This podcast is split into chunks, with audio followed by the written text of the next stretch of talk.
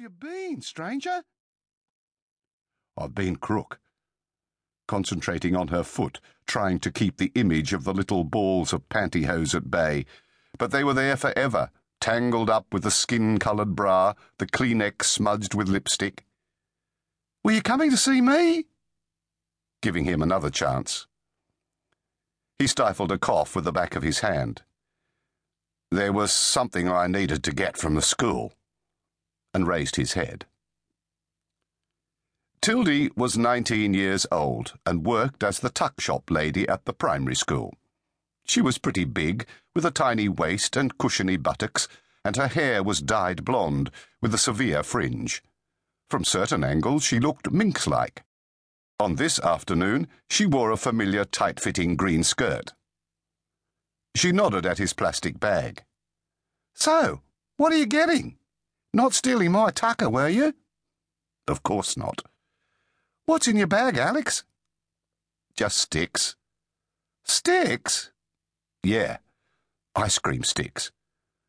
What in heaven's name for? The other girl walked a pace or two away.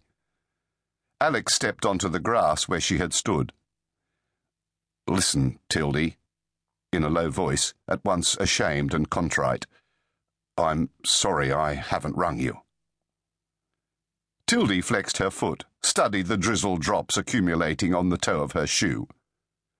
Bedridden with a streaming cold of the sort that he had learnt to catch when he was at school in England, Alex had been able to blot out the memory of their evening together, but now it returned in a cloud of heavy pollen.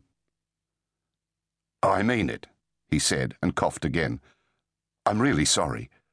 I couldn't get out of bed for three days, and there were things I had to do on the farm.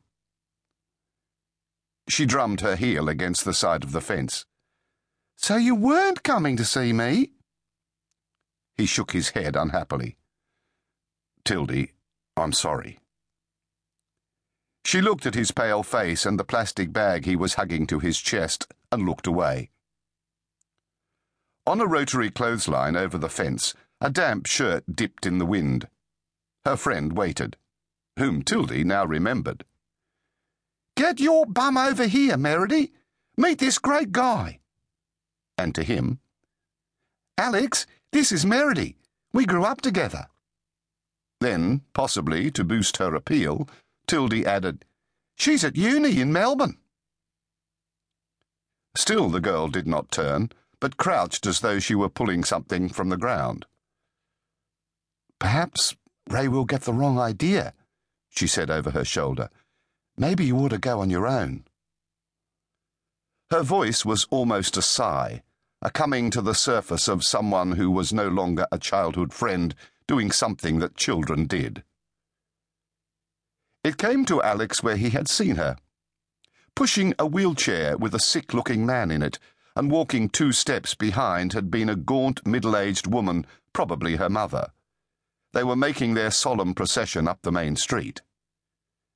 Despite his fever, he could still visibly see Mrs. Grogan's expression as she backed out of the chemist with her poodle in her arms, talking to someone, and tripped into the lap of the invalid. Tildy glanced sharply down. I told you, I'm not invited. Hi, Alex, give her a leg up. The young woman stood and turned. About white throated, needle tailed swifts, his father had told him something that Alex had never forgotten. They spend a third of their life in the air before they nest. In the days and weeks ahead, Alex wondered if this did not define his own trajectory, feeding and sleeping on the wing and alighting on solid earth on the evening he caught sight of Merridy standing against Ray Grogan's fence. For a long while afterwards, he would cleave to the idea that his life, halted at the age of eleven by the accident, began humming again in that moment.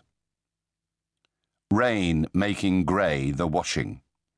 Tildy in her tight skirt manoeuvring her legs to the far side of the high fence, and the sea of sadness within the face that looked at him and made Alex in that moment feel tall and alone and, in another remembered phrase of his father's, more useless than a second toe.